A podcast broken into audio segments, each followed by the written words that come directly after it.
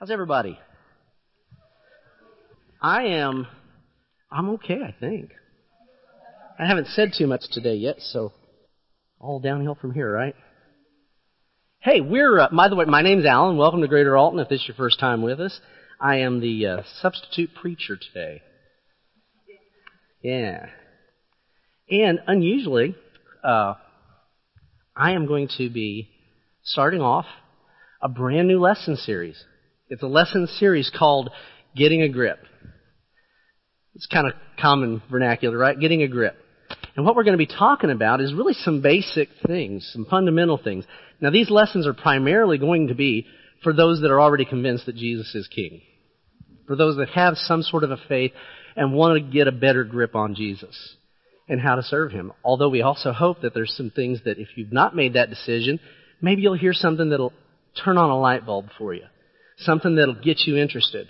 Because following Jesus is where it's at. It's the greatest thing ever. Now, the first couple of lessons that we're going to do is going to be getting a grip on Jesus. Then Gary's going to follow that up with looking at getting a grip on his message. And then getting a grip on the moments that he provides for us. So my task is to talk for the next uh, few minutes about getting a grip on Jesus. And I thought the best way to get us all looking in the same direction so that we come at this from the same angle and get the most out of this is to maybe start off with, I think, a deeply spiritual video that'll, that'll kind of tee this up for us and kind of get us right in the right vibe so that we can take this a little deeper. If you would, gentlemen. Supper's ready. Come on, y'all. Been slaving over this for hours. Dear Lord, baby Jesus, or as our brothers to the south call you, Jesus, we thank you so much for this bountiful harvest of Domino's, KFC, and the always delicious Taco Bell. I just want to take time to say thank you for my family, my two beautiful, beautiful, handsome, striking sons, Walker and Texas Ranger, or TR as we call him. And of course my red hot smoking wife, Carly, who is a stone cold fox. Mm. Also want to thank you for my best friend and teammate, Cal Naughton Jr., who's got my back no matter what. Shake and bake. Dear Lord Baby Jesus, we also thank you for my wife's father, Chip. We hope that you can use your baby Jesus powers to heal him and his horrible leg. And it smells terrible, and the dogs are always bothering with it. Mm. Dear tiny infant Jesus, Hey, um, you know, sweetie, Jesus did grow up. You don't always have to call him baby. It's a bit odd and off-putting to pray to a baby. well, look, I like the Christmas Jesus best, and I'm saying grace. When you say grace, you can say it to grown-up Jesus or teenage Jesus or bearded Jesus or whoever you want. You know what I want? I want you to do this grace good so that God will let us win tomorrow. Dear tiny Jesus, your golden fleece diapers with your tiny little fat balled up fist He was a man. He had a beard. Look, I like the baby version the best. Do you hear me? I win the races and I get the money. Ricky, finished grace. I like to picture Jesus in a tuxedo T-shirt because it says like, "I want to be formal, but I'm here to party too." 'Cause I like to party, so I like my Jesus to party. I like to picture Jesus as a ninja fighting off evil samurai. I like to think of Jesus like with giant eagle's wings and singing lead vocals for Lynyrd Skynyrd with like an angel band. And I'm in the front row and I'm hammered drunk. Hey, Cal, why don't you just shut up? Yes, ma'am.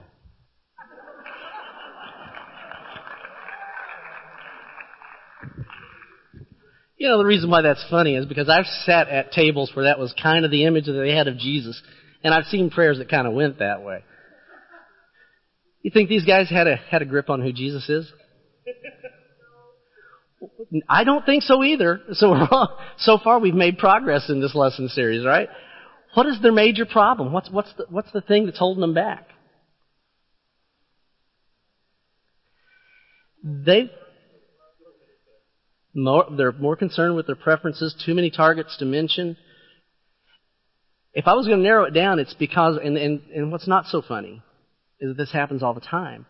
People tend to want to get a grip on the Jesus that they want to be real rather than the Jesus that is real. You know, you know what I'm talking about? Have you ever had somebody who tried to relate to you based on what they thought you were, who they thought you were? Whether that was They had you on a pedestal or they thought you were somebody that you really weren't. You ever had that experience? A couple of years ago, I, was working with some of the young adults and there was a young couple here and they, I noticed that they were avoiding me. They had their arm out and they were stiff arming me and they were saying, yeah, we like you, just stay over there.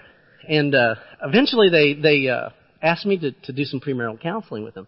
So I got with them for a number of weeks and somewhere along the line, they started to relax a little bit. You know, their shoulders dropped. They started talking a little more freely. And then one of them said, you know, we were told the wrong thing about you. I got to be honest with you. I really didn't want to be around you. I, and the reason being is because we were told that you were the meanest guy in the church.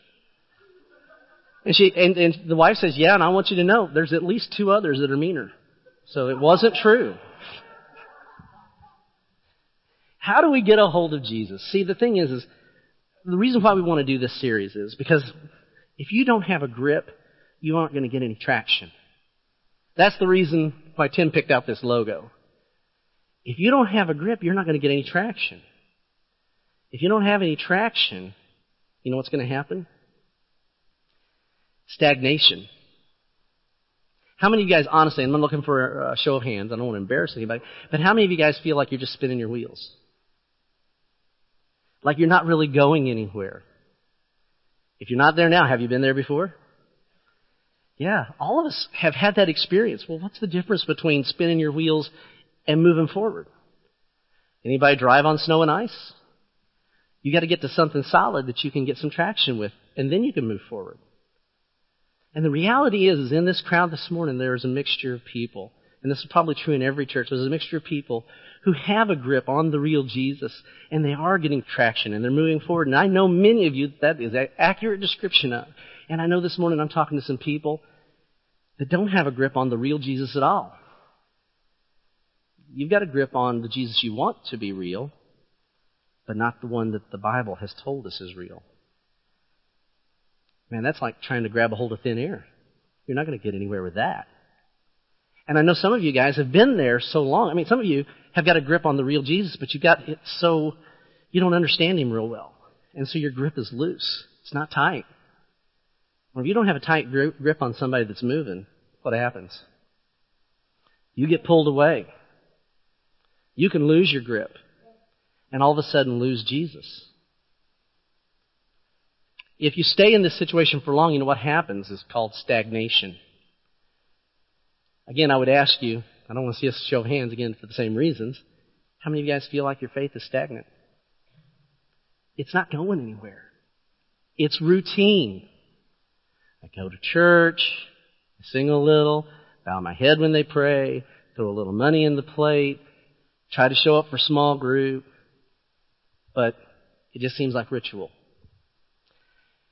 If you're there, then I hope that over these next few lessons that we're doing, that you will get some traction. That you'll find yourself beginning to move out of that. I, I grew up in southern east, southeastern Illinois. Uh, Danny and Tim were roughly in the same neck of woods that I was from. And what would happen? Yeah. By the way, my hometown got hit with a tornado the other day. Yeah. Uh, anyway, that's that's neither here nor there. But what would happen about this time of year every year is the the waters would rise, and the bottomlands, the lowlands around the rivers would always swamp out.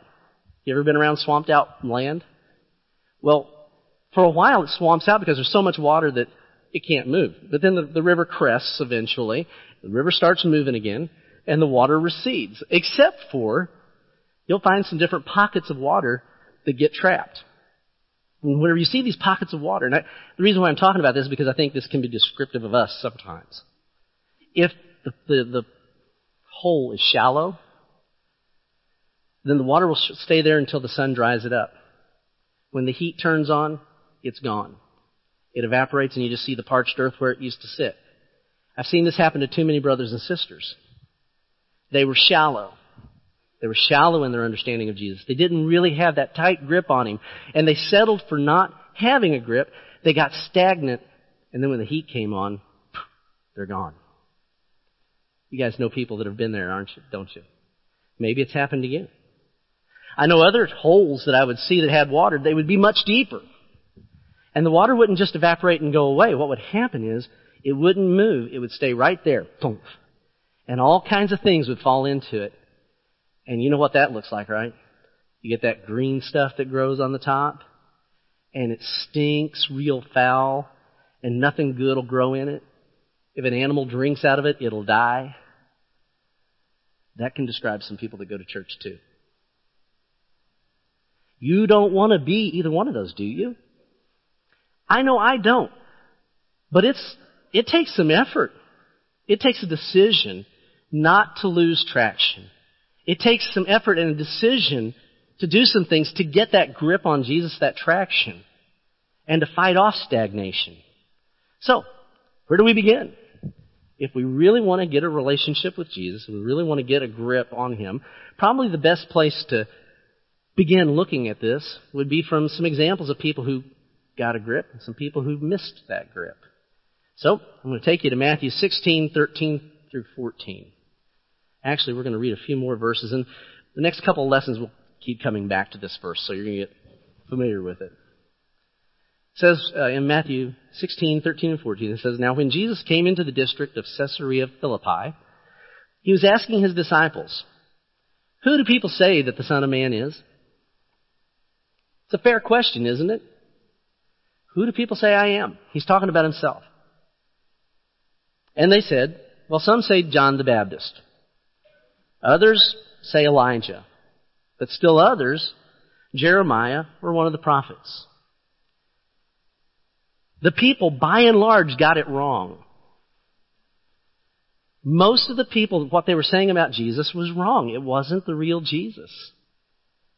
And I, had to ask myself, how did they miss it? Why would they give these answers? It just to give a little bit of insight into where they were coming from. There was a group of people who were misled because all they accepted about Jesus was what somebody was flipping their lip and saying about him. There was a guy named Herod. Herod was the one who came up with the idea that this must be John the Baptist. Now, I don't know what made him think this is John the Baptist. Jesus and John were cousins, and they often were seen together, so I don't know why he would think all of a sudden Jesus is now John the Baptist. But apparently some people were believing it. They were buying it. I'd say that's not a loose grip, I'd say that's a missed grip. Wouldn't you? The next thing that they said that people were saying was that he's Elijah. This one I kind of get. Because in Malachi, the prophet Malachi wrote and said Elijah would come. Whenever God brings his kingdom and starts what he's going to do, Elijah will be sent first. But that's a very poor reading of Malachi. And there's more than just one verse in the Bible that speaks about Jesus, who he would be, who the Messiah would be. They didn't know his name was Jesus. They just knew that there was going to be a Messiah. How many people have got a wrong grip because of bad Bible teaching? How many people have grabbed onto just a popular version that someone spun by looking at only maybe one or two scriptures about Jesus rather than all of them? I think it still happens today. It happened then. Lastly, and this one I, I had to dig into to kind of figure out, why did they think it was Jeremiah? Well, Jeremiah was a prophet and Jewish tradition, not the Bible, Jewish tradition. In other words, what church folk got to saying about it, and what they kind of passed on as the real thing, but it was just their tradition, was that Jeremiah had taken the Ark of the Covenant out of the temple and hid it in Egypt. And that whenever the Messiah would come, Jeremiah would come back and bring the Ark of the Covenant. How many people have no grip or a terrible grip on Jesus because of the traditions of their church? So what we've just looked at is we've looked at this whole dynamic of what do people say about Jesus. How did they get to these, how did they miss Jesus?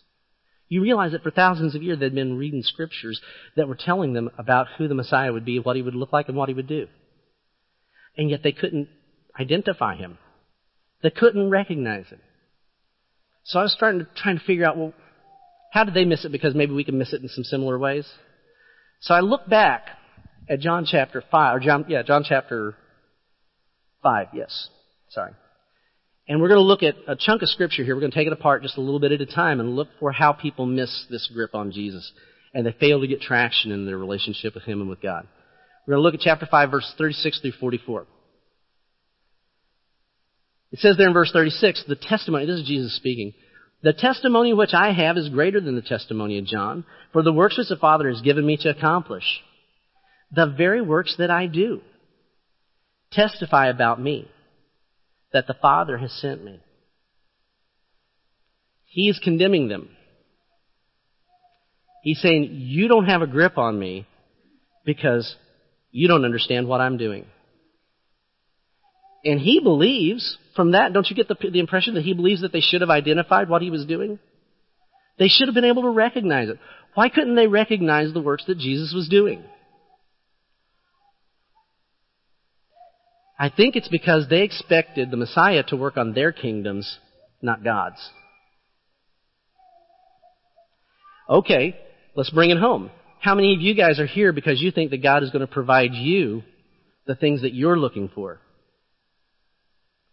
Is your grip on Jesus about the Jesus who is the genie in the bottle that works for you?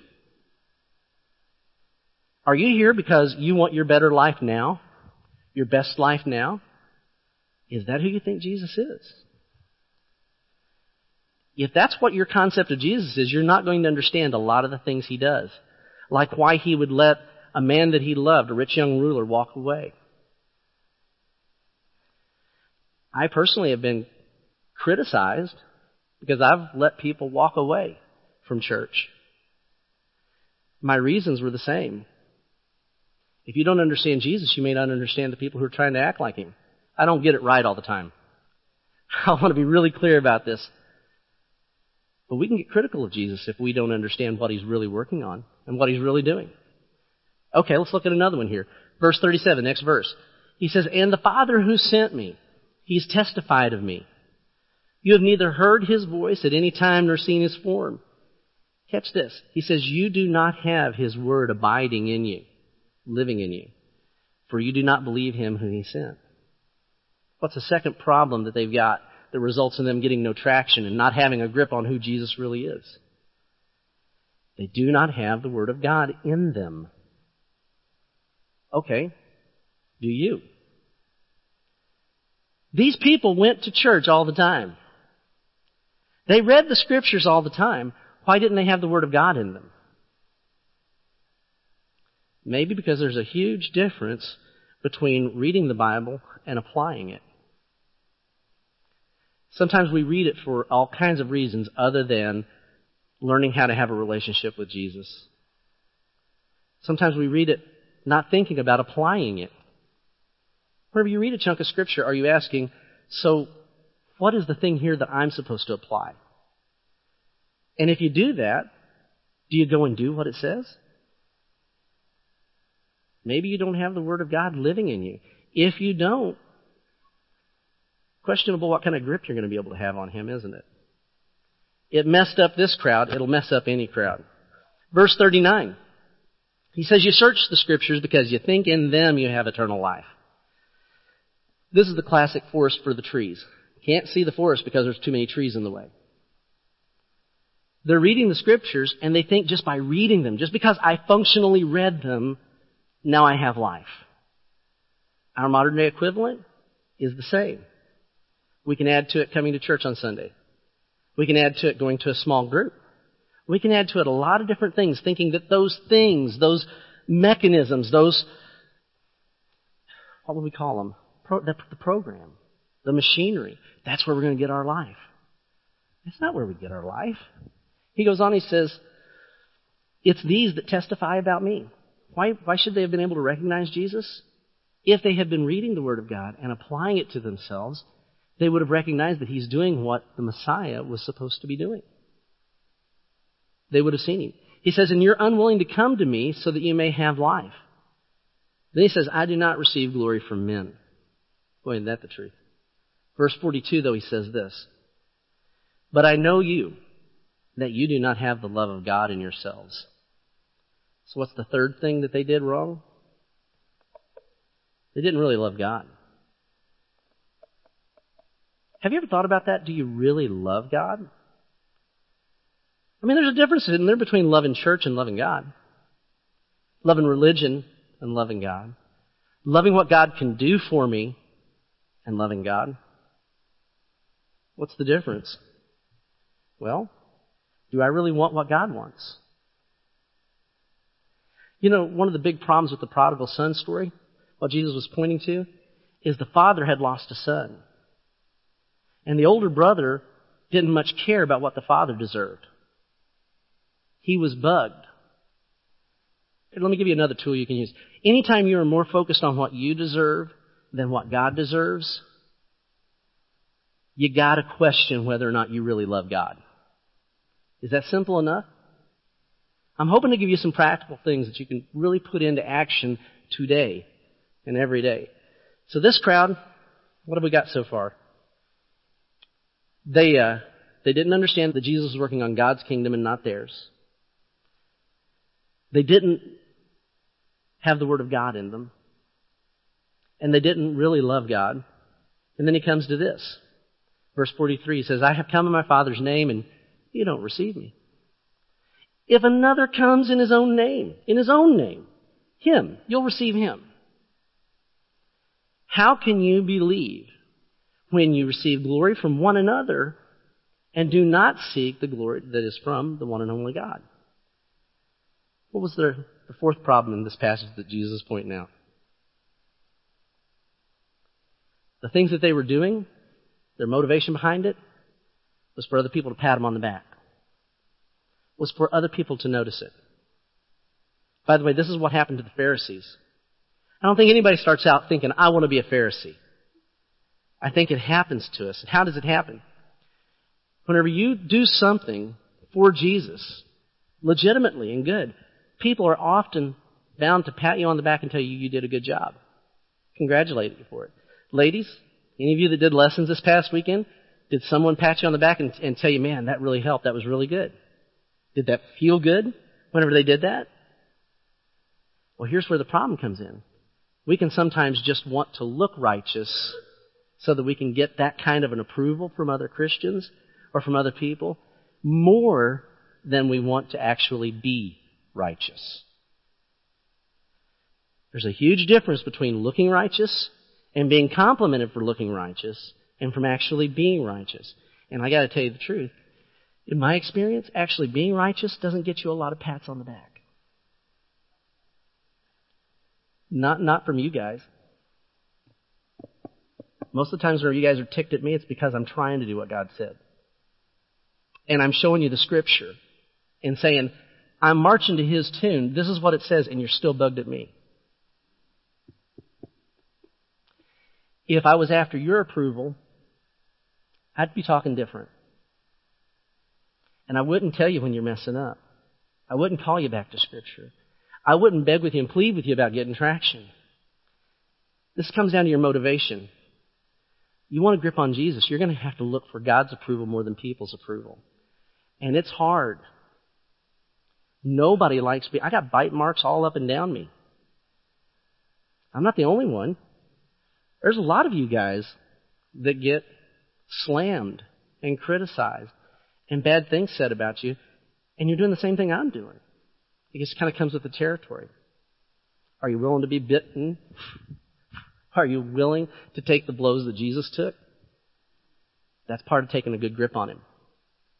But if you just like being popular, if you find yourself saying things whenever you see a, a situation that's wrong, and you find yourself saying things like, I don't want to get in the middle, you just took a, a, a little bit of, of your grip off of Jesus when you said that. You realize that, right? And so you're going to start losing traction. You keep on with that attitude, you'll end up in full blown stagnation. And it just doesn't take much when you get a loose grip on somebody that's moving. It doesn't take much to pull them out of your hand. I used to be a cop. I can tell you all kinds of cop stories where I didn't have a good enough grip and it went bad. I won't do that today because I'm already at 23 minutes and I got to get cooking. Okay, so of these of these four things that I'm pointing out, how the, the, the contemporaries of Jesus, how they missed him and, and didn't get that grip on him, of those four things, can any of them be said accurately of you? I'd like for you to take this seriously, and in your small groups or in your families, or if you don't have anybody to talk to, just get alone with God and ask Him to reveal to you is one of these four messing with your grip?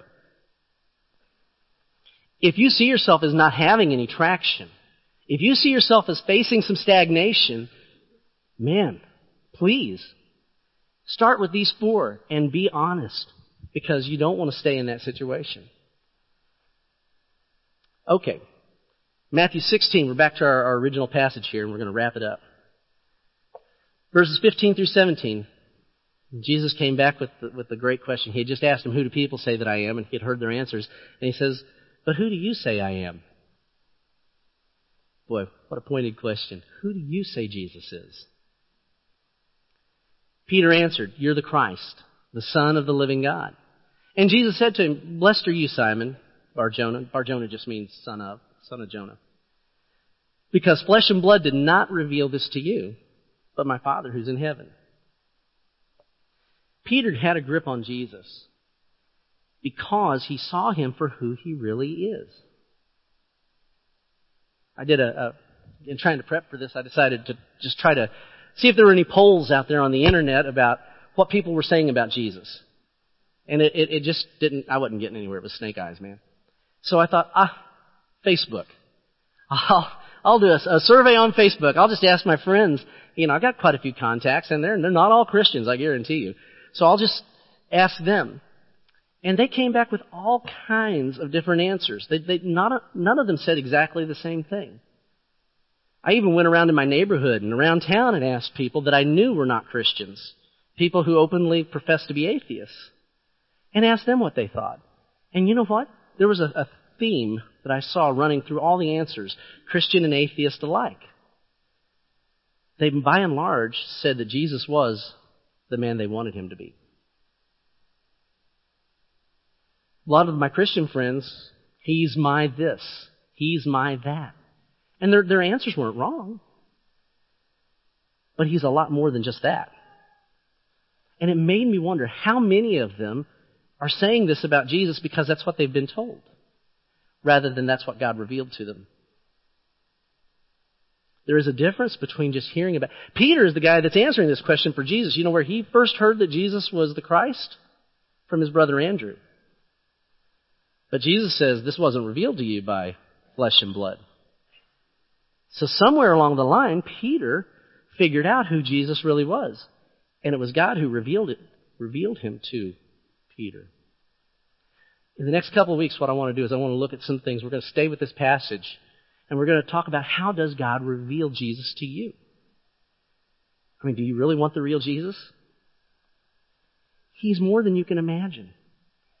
I have been pursuing personally to understand the real Jesus and to get a better grip on him almost my entire life. I don't think I got him yet. I keep getting surprised. I keep, keep getting surprised by Scripture, by the conversations with others who are pursuing him. And it draws me closer and it blows my mind and my imagination. I'm going to real quickly give you just a couple of things that, that Peter found that probably made his eyes pop and his jaw drop. He says it so quickly that you can go by it without even paying much attention to it. Why? Because you hear it said all the time. But they didn't get to hear this said that much in his day, so this was eye popping and jaw dropping to the crowd around Peter. He says, You are the Christ, the Son of the living God. Do you know what Christ is? Christ is just the Greek form of the word Messiah. I'm not going to spend a lot of time taking this apart, though we could spend weeks talking about each one of these. Christ means that he's king. He's Messiah. He's anointed to be king. Their concept of a king is a king is not the one who comes at your beck and call to take care of all your wants and all your wishes and to provide for you the life that you always wanted to have. Their concept of a king and ours should be, he's the one who gets to order us into battle. He's the one who gets to say whether or not I have to storm this beach. There is a war that's going on. Our king is waging a war against this world to bring his kingdom to this earth. We, if we're in his kingdom, are supposed to be fighting for him. And I know, again, like I said earlier, there are many of you out here who are shoulder to shoulder and you're doing everything you know to do. You're being as faithful as you can be. The, the trumpet blows and you're there. But I also got to be honest to say, there's a bunch of you that are AWOL. Some of you guys are AWOL. Because when the fighting to be done for the king comes up, You want to be back in the barracks. You want to make sure that your bed is soft. You want to make sure that your meal is hot. You want to make sure that your family's happy. Anything wrong with those things? No. But it's not a king that you've got a hold of. You've got a hold of an enabler, of a genie. Peter, whenever he saw Jesus for who he really was, he realized this is the Messiah. That means he's king. That means he's in charge, and nothing else matters. Have you seen him that way? Second thing he says, he says, You're the Son of the living God. How many of you guys think that Son of the living God means that God is Jesus' dad? If, don't, don't put your hands up because I'm trying to fool you. That's the way that most people understand that term to mean. Is that this is Son of God means that Jesus is the Son and God is the Father and He with Mary and boom, Jesus. But is that what Scripture reveals about Him? Interestingly enough, this is not about paternity. Whenever he makes this statement about being the Son of God, it's a statement about being God's image and ruling for God. How do we know that? Well, all throughout the Bible, sons are referred to based upon their image bearing capacity, how much they're like. If you look at Genesis 5 3, Adam lived to be 130 years old. He became the father of a son in his own likeness, according to his image. Common language, right? Familiar language? Colossians 1:15, Paul said that Jesus is the image of the invisible God. The image.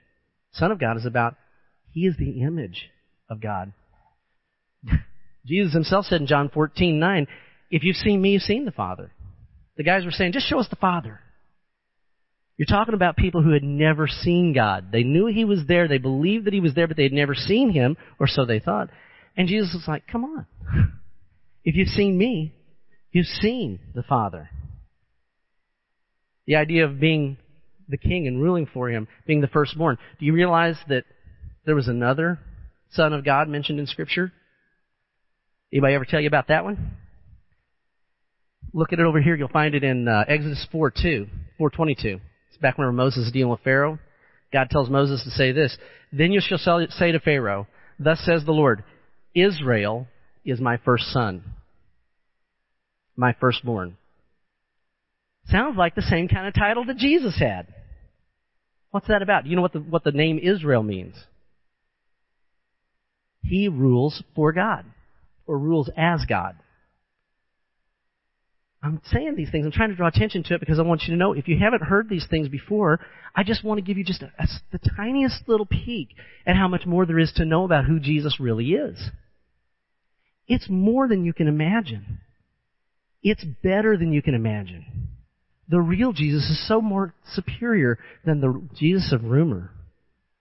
He's more beautiful. He's more wonderful. He's more powerful. That's the lesson I've got for you guys today, except that we're going to end on this. Who do you say Jesus is? It's what Jesus asked Peter and the guys, right? Who do you say he is?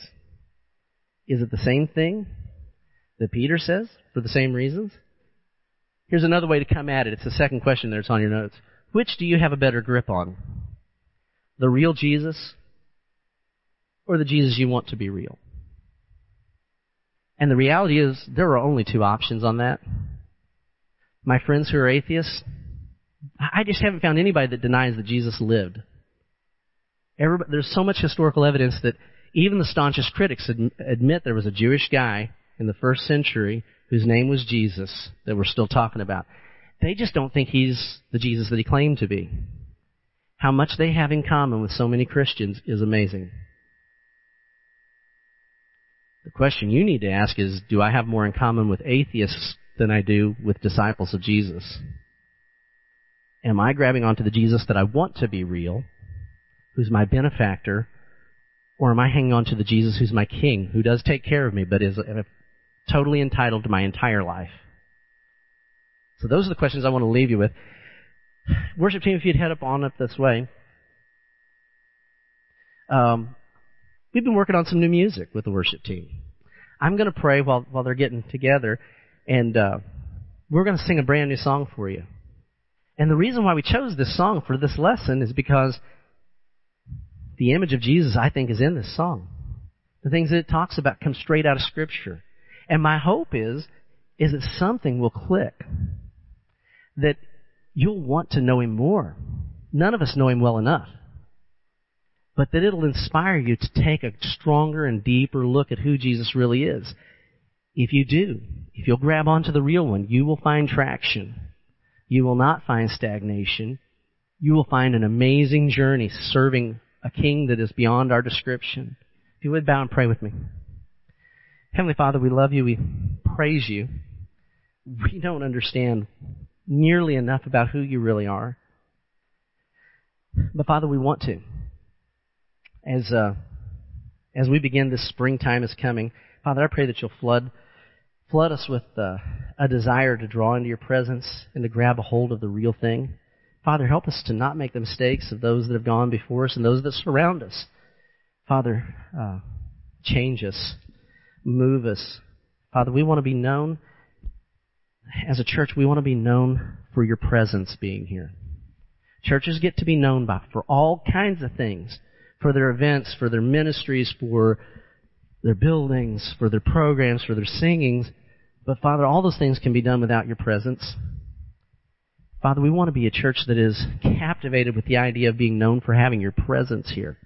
And that's never going to happen until we start at the very beginning of this, which is to get a grip on who Jesus really is. Father, help us not to be afraid of that. Whatever it would cost us to follow you is worth it times a million. Father, I pray that you'll bless everyone that's listening to this. It's in Jesus' name we pray. Amen.